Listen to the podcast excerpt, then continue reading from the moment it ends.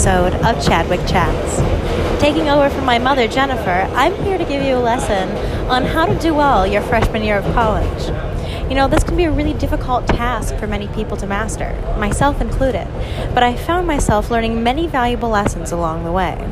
The first of which is to always, always practice hoarding behavior. I find this very effective in how to keep track of homework assignments, books, gain 25 pounds, and also completely ruin your life.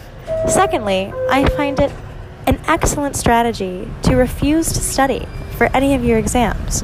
I recommend not completing your homework, procrastinating by listening to these podcasts, skip classes so you can sleep more, and prioritize lashes and nails above all else.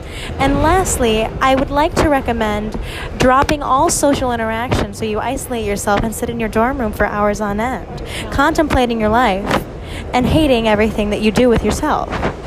Also, I find an added tip to completely abandon any form of calendar or planning device. It is overused, unnecessary, and it's so much better when you forget when your exams are and have to research at the very last minute to make sure you make it to your things on time.